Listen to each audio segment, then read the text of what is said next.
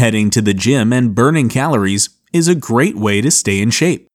But while you may think that hitting the treadmill or lifting weights is burning massive amounts of calories, the truth is that the calories spent on exercise are actually pretty minuscule compared to the number of calories you are burning by just living.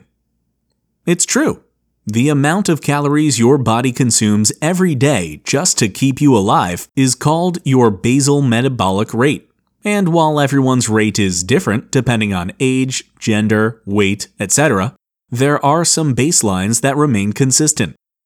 For instance, your brain, heart, liver, and kidneys consume about half of the calories your body burns every day. Even if you spend all day lying in bed, these organs need to burn energy to function. If you eat some food, then your digestive system needs to burn some calories to digest it. This is called the thermogenic effect of food, and it accounts for about ten percent of your daily calorie needs.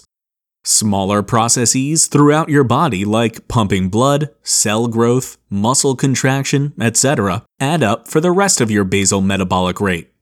So even if you feel like you don't burn many calories at the gym, that's okay.